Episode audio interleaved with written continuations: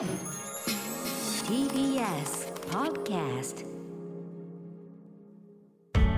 発信型ニュースプロジェクト。TBS Radio 905-954荻上チキ。セッション発信型ニュースプロジェクト荻上チキセッション。荻上チキと南部ひろみが生放送でお送りしています。ここからは特集メインセッション。今日のテーマはこちらです。メインセッション。直撃モード中国によるウイグル族弾圧に EU などが制裁在日ウイグル人の訴えとは？EU= ヨーロッパ連合とイギリス、カナダ、アメリカは中国の新疆ウイグル自治区をめぐる人権問題で地元当局の幹部らに制裁を発動しました。これに反発した中国も制裁を発表しています。EU の制裁は地元当局の幹部ら4人と公安組織に課したもので入域を禁じ域内の資産を凍結。EU の対中制裁は EC 時代の1989年天安門事件を受けた武器の禁輸以来およそ30年ぶりです。新疆ウイグル自治区は中国の西に位置しイスラム教の少数民族のウイグル族などが居住。中国当局は自治区にある収容施設でウイグル族を不当に拘束し拷問や性的暴行強制労働などが行われているとの報道もありアメリカはジェノサイドなどと非難しています。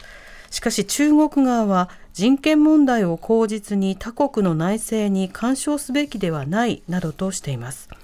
今日は日本に住むウイグル族の方の訴えに耳を傾け何が今ウイグル人に対して行われているのか伺います、うん、中国当局はその都度その都度いろんな言い分を述べるわけですよね、はい。まあ、それこそフェイクニュースだと言わんばかりにいろんな報道を否定したりということもありますし、またこうした非難について内政干渉という言葉を振りかざして対応する、はい。しかしながら明らかな人権侵害がそこで行われているものというのは内政の自治の範囲を超えているものなので当然これは非難をすることが必要になってくるわけですね。ではその実態はどうなのかということを今日は聞いていきたいと思います。はい。では今日のゲストをご紹介してまいります。まずリモートでのご出演です。日本ウイグル協会副会長のレテプアフメットさんです。よろしくお願いいたします。よろしくお願いしますアフメット。さんよろしくお願いいたします。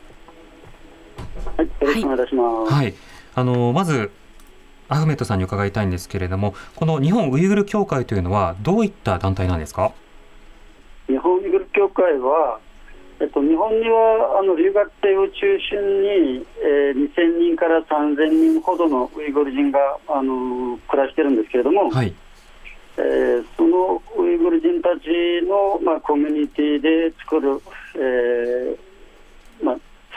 団体になってまして NPO 法人になってまして、うん、でウイグルのあの人権状況を、まあ、日本社会に、えー知らせて、そしてその解決に向けての、えー行動を、まあ、市民や行政に対して訴える活動を中心に行っている団体です。はい。このウイグル協会ですけれども、その中国共産党によるその弾圧が主なそのまあ何でしょう活動の動機だったのか、その以前から生活の支援であるとか支え合いということをしていたのか、その経緯はどうなんでしょうか？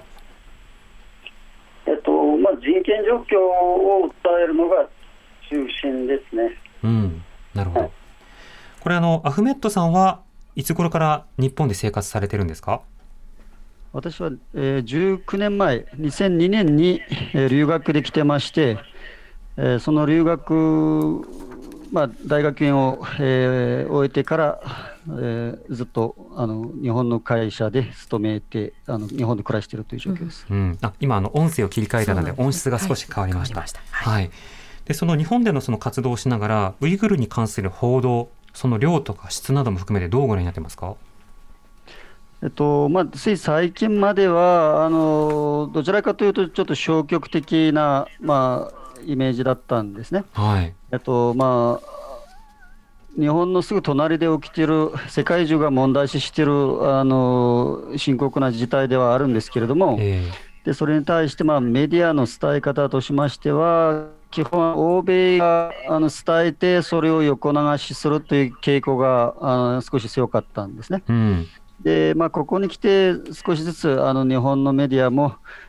えーやはり自分たちもちゃんとこの問題とこう向き合う、えー必要があるんだよねという、まあ、雰囲気が少し高まってきているようには感じます。うん、なるほど。ではそのあたりも含めて実態も伺いたいと思いますが、その間にもう一方。はい、えー現代中国の問題などに詳しい東京大学大学院教授の阿古智子さんスタジオにお越しいただきました。よろしくお願いいたします。よろしくお願いします。はい、えー、阿古さんは著書に貧者を食らう国中国格差社会からの警告などがありまた中国で活動する人権派弁護士への支援や香港問題に関する著書もあります。はい。あの、阿古さんにはたびたびウイグルの問題でもそうですが、すね香港の問題でも、うんあのご出演いただいていますが、あの中国、あの非常にこう人権侵害、あるいはその政治的な、えー自治の、まあ、争奪というか、自治をこう縛るというようなことをより強めている状況があります。で、今回ウイグルなんですけれども、阿古さん、この新疆ウイグル自治区、一体どういった場所なんでしょうか？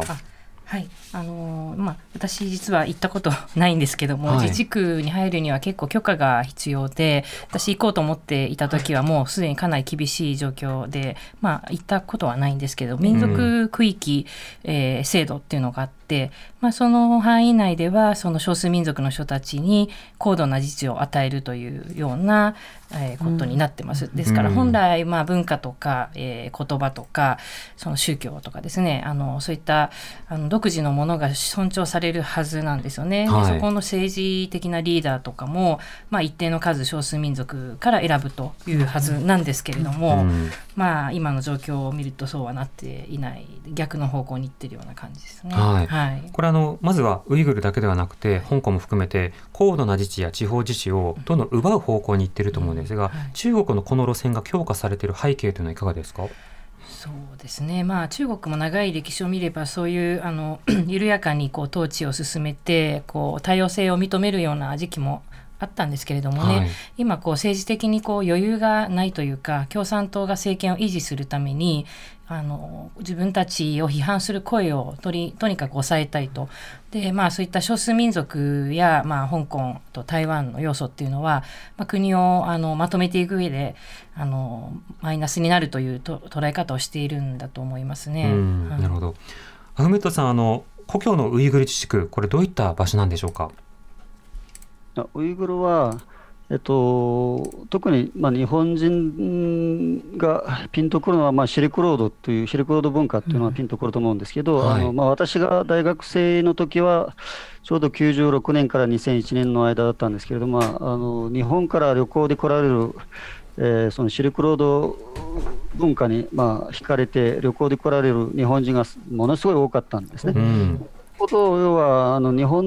人にとっても、えー親しみのある場所であったし、あとは、まあえー地理的にはかなり遠いんだけども、あのまあ、例えば言葉にしても日本語とウイグル語があのかなり近いという傾向があったり、ええ。えーそもそも私たちが小さい時からその、えーどんなに離れた田舎でも、まあ、日本のあの中古のバイクだったり、えーアニメだったり、まあ、そういったものに、まあ、し自然と触れながら、うん。あのまあ、日本とそのなんですかね、えーまあ、親しみを感じながらこうそ育つというような、まあ、そういった遠いけれどもあの、えー親近感を持って育つという、まあ、そういう存在だったんですね。あと、まあ、うん今の中国で言えば、まあ、まず国土の6分の1を占める広大なあの土地、えーを占めてて、でそして、まあ、豊富な地下資源、あの石油、石炭、天然ガスといった地下資源が、まあ、中国国内で、えー、とその埋蔵量が一まあ、ほぼ1位、2位、3位といった、えーまあえー大多数を、えーウイグルがから取っているというような、うん非常に戦略的にもあの重要な場所になっています。はい。なるほど。そうしたその故郷ウイグルの風景が変わったなと感じるのはあのアフメットさんどういった時期からですか？えっと、まずあの一番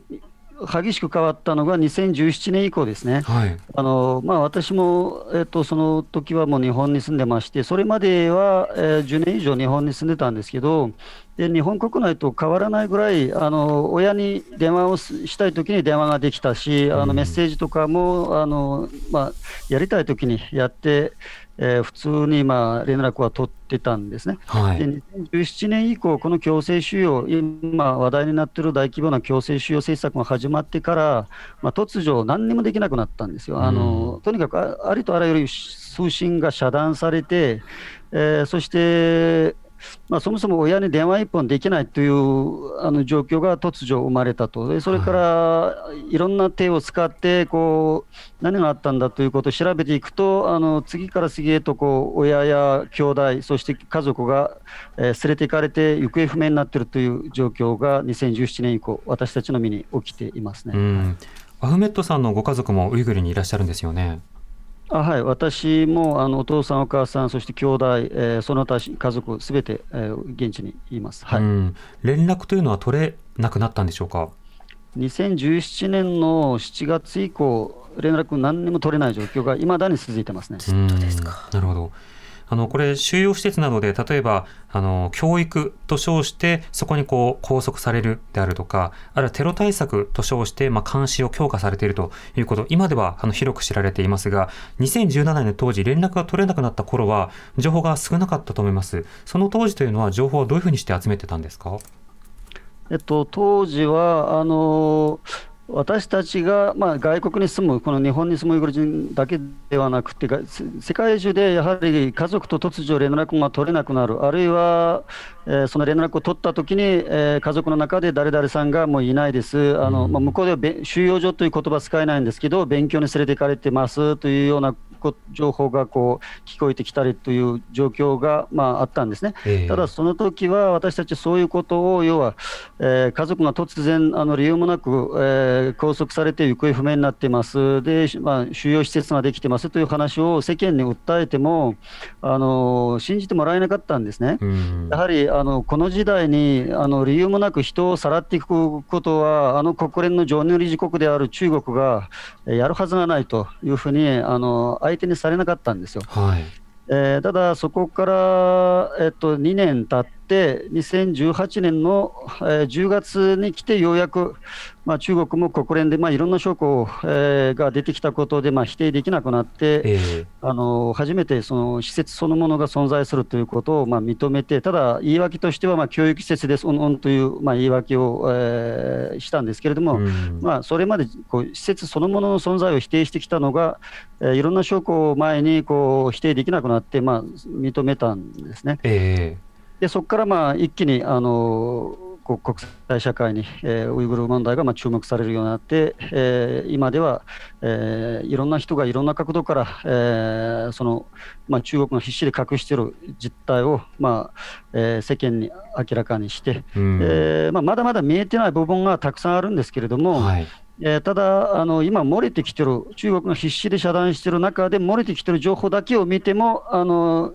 尋常じゃないということが、えー起きてるのは間違いなくて、でだからこそあの国際社会も日に日に厳しいあの対応の方にまあ向かっているということだと。思い。うん、これ先ほどもあのアフメットさんの方から再教育という話も出てきました。赤岡さんこれ中国当局がテロ対策再教育という名のもとにどうしてこのような強制収容と、まあ、大規模なあの自由の剥奪というものを行い続けているんでしょうか？はい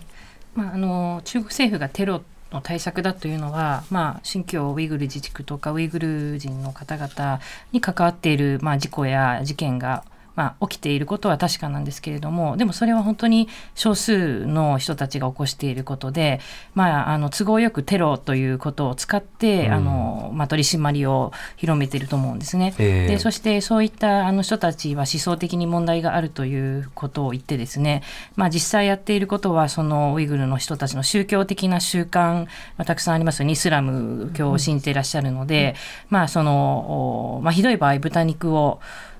食べさせたりとか、まあ、食べさせるっていうか、まあ、本当は、ね、食べられないはずですけれども、あのそういうあの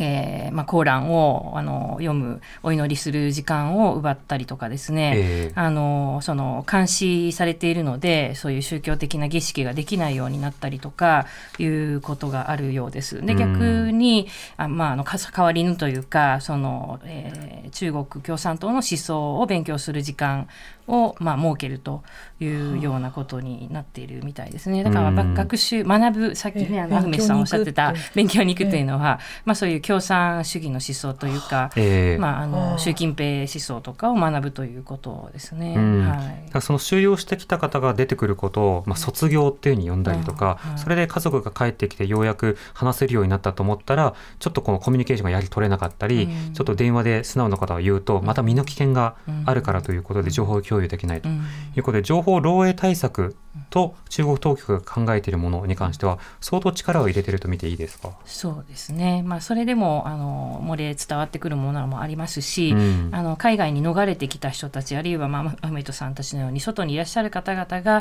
まあ、いろんな手段を使って、えー情報を集めて、はい。あのまあ、発信をしていると。で今衛星写真なんかもありますので、うん。えー強制労働、まあ、労働を工場に送られる場合もあるんですよね。で子供が親と離れ離れになって親御さんたちが、えーまあ、あの住んでるところからものすごい離れたところで働かされると。でそこであの働きながらいろんな思想を学ぶということなんですけども、うん。でまあなんとか外にこう脱出した人たちがその経験を語って、まあ、工場の場所とかを衛星写真で見るとやはりそこで工場があって、そこからこう人の流れが確認できたりとかいうことで、まあ、徐々にそういう実態が分かってきているということですね。アフメットさんあの実際にその世界中のウイグルの方々とコミュニケーションを重ねる中で得られた証言体験というのはどういったものでしたか？あはい、えっと、その前にあの先ほどの、えーっと今、阿古先生がご説明した内容について少し補足なんですけれども、はいと、中国があのこうテロ対策やなんやというふうに言ってて、まあ、あとは教育施設ですというふうに言ってるんですけど、ただね、大人に対して教育施設であれば、教育施設って朝行って夜家に帰るのが教育施設なんですよ。学校などはね。ね、世の中でね、あのもちろんそんなものすごい、あのな何十キロも離れた場所の大学とかは違うんですけど、寝泊まりしないといけないんですけれども、すぐ自宅のすぐそばに建てられた、近くに建てられた施設から家に戻れないという時点で、これは教育施設ではないんですよ、がそんな学校、世の中にないわけですよ。はいそれからね、さらにひどいのは、まあ、自分もそうなんですけど、その収容された、要は連れて行かれた、勉強に行きますというふうに連れて行かれた人たちが、どこにいて、何をしてるのか、健康状態がどうなのか、その取り残された、外に残った家族が一切分からない、確認できないわけですよ。はいね、そのもうい行ったきりあのどうなってるのかさっぱりわからない、何の推進もできない、携帯も使えない、何もできない。という、そんな学校、世の中にないないないですよ、はい。そんなの学校と言わないですよ。うんうん。いくら重い犯罪を犯して捕まった人でさえね、その人がどこにいて、あの何をしているのか、健康状態がどうなのか、いつそこから帰ってくるのかということを、残った家族が把握するわけですよ。はいその弁護士や自分たちが定期的にあの面会できるわけですよ刑。務所でもねそれすらできないんですね。うんだから、教育施設ではないですよ、これは、うん教育施設どころか、普通の犯罪を犯した人をあの入れる刑務所よりひどいんですよ。うん刑務所にいる人だって、日本の場合でね、刑務所にいる人だって、家族がその人の健康状態や所在を分かるわけですよ。はい弁護士が接触できるわけですよ。うんうんうん、だから、人権侵害のための、うんまあ、収容施設であると同時に、まあ、洗脳であるであるとか、あるいはその抑圧のための施設、そして、まあ、ジェノサイドというような言葉も表現されているように、まあ、そうした批判的な言葉というのがとても似合う施設ではあります。であのすみません、アフメット先ほど先ほどの質問なんですけれども、はいあのそこに関わられた方や脱出できた方などの証言というのはいかがですか、えーっとですね、その実際、運よく外まで出てこられた、実際収容所を体験して出てこられた証言者が複数いるんですけれども、はい。えーその人たちがまあ男性、女性、あのまちまちなんですが、そして収容された時期、場所、えー収容の期間も全部違うんですが、うん。大体証言する内容があのほぼ同じなんですね。はい。でまとめると、まず朝から晩までその自己否定、自己批判ですね、うん。要は今まで生まれてから今までうあの人生の中で、ウイグルの伝統や文化、えー生活習慣を守って、それにのっとったこう暮らしをしてきた、生活をしてきたことがすべて間違いだったと、あのごめんなさいというような自己否定、自己批判が延々と続いたと。今の自分たちがいるのは、もうすべて中国共産党や習近平のおかげなんだと。はい。いうことを延々とこう強強制されて、習近平を崇拝崇拝する、まあ、神を崇拝するんじゃなくて、習近平を信じろと、習近平を崇拝するんだと。いうことを延々と押し付けられたと、そしてまあ拷問や虐待、えー正体不明の薬、注射というものが定期的に打たれたと。えーそして、まああの時にはこう人がそこで命をあの落としてえーいくケース、そういったものもたくさん、そういった証言がたくさん出ています。はいそして、まあ、この間、BBC とかも大きく報じましたけれども、まあ、女性に対するあの組織的な性的暴行、虐待というものも日常的に起きていると、うんまあそういったことがたくさん、えー証言としては出ています。なるほど。だから、その証言者たちは、あの中は、誰かを改造するというこというよりは、もうこのウイグル人をとにかく適当な理由で、もう徹底的に滅ぼせという命令を、そこのあの看守たちが実行している以外に考えられないということをみんな口揃えて言ってますね。うんジェノサイドという言葉は直接例えば殺害するであるとかガス室に送るというようなものでなかったとしてもその民族というものを、まあ、そのままの仕方では当然生きていけないような状況にこうしていくという、まあ、そうした思いが込められた言葉ですよね。えーそうですね。あの要は、この収容するだけじゃなくて、ですね、はい。このジェノサイドという判断が出てくるまで4年かかりました、アメリカがその判断に至るまで4年かかりました、その4年間かけて、えーいろんな情報を集めて分析して、あのシンクタンクや独立した研究者たちの、あのえー意見、法律家たちの意見をちゃんと聞いた上で出した非常に重い判断であって、うん。でそこにね、ただ収容しただけというではなくて、その収容、まあ、何百万という単位で人を収容してます、はい。特に男性たちを収容してます、そして残った女性には大規模な強制不妊あ不妊手術の強制をして、もう子供が生まれてこないように徹底的に対策を取っていると、大規模に。うんそしてもう生まれてしまった子供も、まあ、親から強制的に引き離して、うん。えーとにかくあとはまあ知識人を一掃してるんですね、そのウイグル文化がまあ継承されないように、まあ、そういったことをこう総合的総合的に見ると、やっぱりウイグルのこのウイグル人をまあ徹底的に滅ぼすと、ウイグル文化を滅ぼすという明確な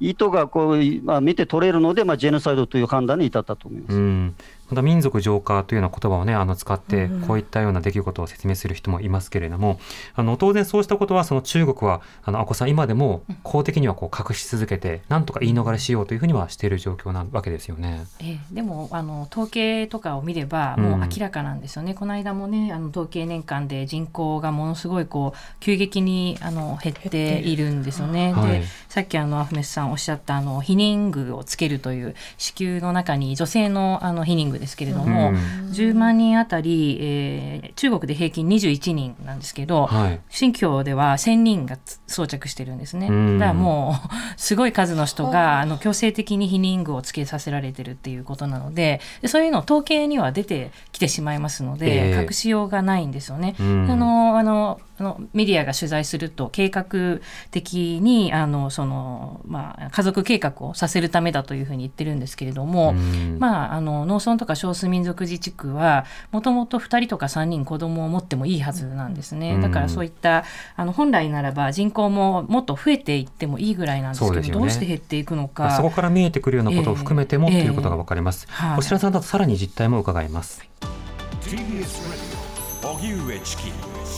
セッション TBS Radio 905-954時刻は5時になりました。今日の特集メインセッションは中国によるウイグル族弾圧に EU などが制裁。在日ウイグル人の訴えとはというテーマでお送りしています。ゲストはリモートで在日ウイグル人で日本ウイグル協会副会長のレテプ・アフメットさん。よろしくお願いします。よろしくお願いします。そしてスタジオには東京大学大学院教授の阿古智子さんお迎えしていますよろしくお願いしますよろしくお願いします。さてあの前半最後でアフメットさんからですね、はいその収容施設からなんとか逃れてきた方々の証言、あのいろいろと紹介していただきました。一方でその収容施設から逃れることができず、またウイグル自治区から脱出することも困難な方もいると思います。あのアフメットさんも家族と連絡が取れないということですけれども、世界中に連絡が取れない方いると思うんですが、連絡を取れたというケースもあるんでしょうか？えっとまあ、場所によってあの一部連絡取ってるところもあのちらほらあったりするんですけれども、はい。あのまあ、結構あの広いんで、あと向こうの統治の仕方も、やはりその現場任せという感じで、あの地域によって少しばらつきがあるんですね。うんそれからあのこう権力に近いところにいる人たちとかが、若干あの通信が今でも生きてる場所もあったりしますけれども、大多数はまだ、あの連絡取れない状況にあります。はい、また連絡を取れた場合においてもあの素直に今の状況を話せないんだと言ってくれないんだ伝えられないんだという証言もありましたがこれはどうでしょうか？あもちろん、もちろん、あのその現地で起きてることどころか、まあ、普通の日常の挨拶以上のことはあのできないですね。うんあの向こうもやはり、えーっと自分、あるいは自分の家親戚がえー誰かしら収容されて人質に取られている状況なので、うん。えーそうでもないと、その何百万という単位の人が、あのー収容されるということにはならないわけですね。ででうん。基本あの、ありとあらゆる人の、えーまあ、家で誰かしらいなくなってる、あの収容されてるということなので、まあ、人質に取られてる中で、あまり当局が嫌うような、嫌がるようなことは言えないんですね。うんこれはウイグル人に限らず、誰でもあうんの一緒だと思います。なるほど。ということは目的はともかくとしてその収容の一つの機能としてはつまり効果としては誰かがずっと人質を取られているから収容所にいなかったとしてもあたかも収容所にいるかのように中国から見られてるんだ共産党から見られてるんだということで行動を気をつけなくてはいけない状況になるわけですか？あもちろん、もちろん、要は中国の目的の一つは、その恐怖心であの統治する、うん。恐怖心を与えて、社会全体に恐怖心の政治を強いて、でそれによってあの何をされても文句一つ出ないような、えー形でこう統治しようとしてるわけですよ。うん。まさに恐怖政治そのものなんです。でそそまあ、それをあのそんなね、まあ、各家庭から誰かしらが収容されて人質に取られたら、あのあとはまあ基本、男性、健康な男性、まあ、ほぼあの全員と言っても過言ではないほど、え収容されているという話なので、えーそうしたら社会からまあ不満不満が消えるのは当然なんですよ。不満が消えるというか、要は不満が、えー形になってこう、あえー表に出ないのは当然なんですよ。どこの社会も一緒なんです。一見するとってことですよね。るのも、この 3, 3年間、うちがこういうあの対策を取ったから、何もあ問題は起きてないから、社会が安定してますという、要は不満が起きそうなことを全部、人を全部物理的に閉じ込めてしまったから、閉じ込めてしまったら社会が、社会から不満が消えたという破綻した理論を平気であの主張してるんですね。うんあのそういう恐怖心で不満を全部あの取り除く、それで良いということになれば、世界が非常に恐ろしい、えー世界の不幸な世界になります。うんこれあの例えば不妊手術であるとかさまざまな暴力あるいは死にまで結びつけるという話もありました。その他その例えばチベットなど他の地域などでも例えばその宗教的な施設を抑制させるであるとか宗教的な振る舞いをさせないであるとか文化を壊すというような対応はあるんですけれどもこれウイグルにおいてはいかがですか？これね、中国は、その国際社会がこの宗教に絡む話にやっぱり関わりたくないという雰囲気は国際社会にあるんですね、特にはい欧米にはあります。特にイスラムが絡,、ま、絡んでくると、さらにこれこの傾向が強強まりますで。それをうまく利用するために、え中国はえっと一生懸命この問題が、問題の背景がその宗教問題にあるかような、こうまあ、そ要は宗教問題に見せかけようとして、一生懸命あのいろんな宣伝やってるんですけれども、うんただね、ここはその宗教にそもそも興味すらない、もうあの研究一筋でやってきたあの著名な学者だってたくさんいなくなってます。はい収容されてます。要はその人たちはね、今まで共産,、まあ、共産党員であって、まあ、大学教授になるためには、中国語も法律の勉強も何もかも、あの中国が今言ってることを全部そあの揃えている人たちですら、収容所に入れてます。うん要は、唯一の理由はもうウイグル人だからということで入れてます。なので、その中国はこれを宗教問題だからどうのこうのじゃなくて、このウイグル人を滅ぼすためにどうするかということを、まあ、あのちゃんと計画した上でやってることであって、この宗教と絡む宣伝というのは、世界がそういったあの問題にもう関わりたくないという雰囲気が世界中にあるから、それをやろうとしてます。もちろん、ウイグル人の信仰や宗教、習慣というものを、えー消そうとして、えーやってきてるのも、もうもちろん実態としてはあるんですけれども、えただ今回、宗教とそもそも縁のない人たちまでたくさん入れてます。えうんもうあの幼稚園から中国語で勉強して、大学教授になった、えーそもそもあの宗教に興味すらないあの著名人、ウイグル人で著名人ですらたくさん入ってます。うん、なんか宗教的なものを口実としてやっている面と実際にその宗教に対する弾圧としてやっている面の両方があるが、あまり宗教問題としてばかりクローズアップされてしまうといやそれとは無縁の人道問題ということがあたかもテロ対策として正当性があるかのような中国の語りにある種乗ってしまうことになるわけですか？あこれね、あの一つ気をつけないといけないのが、このテロ、テロということを中国があのよく口実に出してくるんですけど、うん。このウイグルに絡むテロ事件というのは、えー、と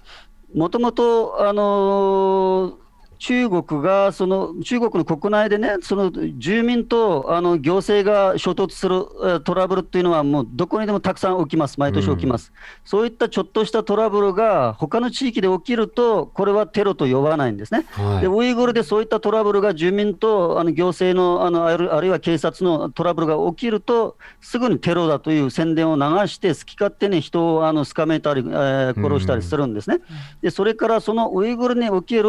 中国が主張するテロ事件というのは、ここ数年でたくさん報道されてきましたけれども、え基本、中国が一方的に主張しているもの、まあほ、あの報道している、主張しているものがほとんどなんですね。要は中立的なあのメディアやあと、えーその他第三者が検証した、中立的な立場の第三者の人が検証できたケースってほとんどないわけですよ。はい裏が取れてるケースがほとんどなくて、ここはあのちゃんと区別しないといけない。そして、うん例えばね、そのテロが起きたとしてもね、中国の言い分をそのまんま受け入れたとしても、例えばウイグルでテロが起きたとしてもね、テロというのは、えー、1人や10人、20人、あの多くて30人、40人、50人、100人でやるやるものなんですよ。100万人単位でテロがテロをやるようなものではないんですよ、100うんテロっていうのは。100万人単位でやるものじゃない。100万人がテロを起こしたら、中国政府、中国政権が、共産党政権が1日も持たないんですよ。ええなので、そのテロってね、アメリカでも起きました、あのフランスでも起きました、世界中どこにでも起きてます。うん。だけども、一人がテロを起こしたら、その人の民族を全部犯罪、犯人扱いにしますという、こういう扱いって世の中ないわけですよ。そうですね。うん。うん。だから、お前がテロを起こしたから、お前の家族や関係ない知り合い、あのその他全部民族丸ごと犯人扱いにしますというのは、あの許してはいけない、うんえー暴挙だと思います。中国人の犯罪だって、世の中どこにでもたくさんあります。あの、ええ悪質な犯罪を起こす中国人ってたくさんいます。うんだからといって、中国人が犯罪を起こすからといって、すべての中国人をどっかに閉じ込めるということを、世界中まだどこもやってません、そんなこと。うんまあ、それそもそもテロ認定も含めて例えば香港でもデモに対してこれは治安を乱す行為だということで取り締まる、だからその政治の側、まあ、国家の側があれはテロなんだテロ対策なんだという時には二重三重の注意が必要だということも分かります。あのリスナーの方からメールをいただいているので紹介しましょう、はいえーラジオネームラシーヌさんからありがとうございます。先日新松戸駅にてウイグル人の方々がチラシを配っていました。前々からこの事件については関心があったので声をかけてみましたその方はウイグルから来た女性で本当は発表されている人数の何倍ものウイグル人が拘束され中国政府の悲惨さを述べていました。家に帰りネットでウイグル協会について調べたところ隣国の日本から発信してほしい制裁を加えてほしいという意見が多く今回 EU が腰を上げたのはとても意義のあることだと思います。もっとこれからこの問題について多くのメディアが取り上げ世界の事実として考えていくことが重要だと考えます。中国が内政干渉というのは今の時代まかり通ることではありません。第二次世界大戦のナチスドイツにも匹敵する大事件だと思います。と、うん。阿古さんあの EU、イギリス、アメリカなどが、まあ、制裁を科すという動き出てきました、まあ、こうした動きの背景も含めていかがでしょうか？そうですね。もうあのかなり、えー調べてですねこれも問題の深刻さというのを各国で確認した上でその連携してやっていこうという動きだと思うんですよね。はいまあ、その中で日本が何も、まあ、具体的な行動を示していないというのは、まあ、ちょっとどうなのかなっていう感じなんですね。それうん。であの先ほどあったあの強制労働ですね、はい。工場に連れて行って働かせるっていうことに関しても、まあ、そのいろんなレポートが出ているんですけれどもウイグルの方々を雇うことによって企業に補助金がかなり多額の補助金が、えー、与えられていて、えーでその一方でウイグルの方々の給与はものすごい低いんですね。だから、まあ、刑務所の方受刑者たちが働いて少しのお金をもらったりしますけれど、まあ、それぐらいかあるいはそれより低い額ぐらいしかもらっていない、まあ、長長時間働かせてなおかつ思想教育っていうのもやっていてで企業が補助金をもらうからそういう人たちをたくさん雇うわけですよね。うんでそういった企業で、えー商品製品を作ってもらってる日本企業がたくさんある。えでアフメットさんたちの日本ウイグル協会とアンケート調査など、まあ、ヒューマン・ライツ・ナウという人権団体とかと一緒に、あの調べていいるんですけれどもアンケートを、ね、送ったりしてるんですが、うん全く回答しない企業もあるんですね。で回答したとしてもちゃんと調べてないんじゃないかっていうような回答がほとんどなんですね。ですのでその日本もちゃんと政府としてその、まあ、労働環境をどうなってるのかとかですね、そういう補助金与えられてるから安く生産できるからといってそのウイグルの人たち家族バラバラになって強制的に働かされてるとすれば大きなあの深刻な人権問題なのでそのあたりに関してちゃんと、あの対策を打つべきじゃないかなと私は思っているんですけどね。はいはいアフメットさんあの残り時間1分ほどなんですけれども日本でこの問題を訴えることのあの意味や願いというのはいかがでしょうか？と、まず今回の、えっと、ジェノサイド認定にしても、まあ、あの4カ国が、えまあ、EU と欧米諸国がこう一斉に制裁を発,、まあ、発表したことにしても、非常にこの悪夢を終わらせるための画期的な画期的な具体的な行動だとあの思いますし、そこにぜひ日本も加わってほしいと思います。そして私たちがこの問題を日本で訴える意義というのは、これは、えーまあ、ナチスもそうなんですけど、あの実行その行われている最中には世界が知らなかったんですね、ナチスのケースでも。で最後の最後になって、こう蓋を開けてみたら、あの大変偉いことになってたという歴史がありますので、あの放置すると、また同じことがあの繰り返されます。でそれを阻止するためにも、まああのえっと、日本は欧米と違って、すぐ目の前で起きてる、えっと、もう人道犯罪なので、はい。そこに対して、えーまあ、あの言葉遊びはどうでもよくて、そのジェノサイドと言えるか言えないかというのはあのどうでもよくて、とにかくこれは許さないんだと、うん。これはあの人間としてまずね、まず人間として許さないんだと、これを放置してはいけないんだという明確なメッセージをやっぱり発してもらうために、私たちはあのありとあらゆる機会をこう生かしてこう訴えて、あの行政に、えー働きかける、そそのために、まあ、あのメディアや一般市民の力を借りるというえーことだと思います。なるほど。わかりました。アフメットさんありがとうございました。あこさんもありがとうございました。ありがとうございました TBS Radio 荻上チキセッション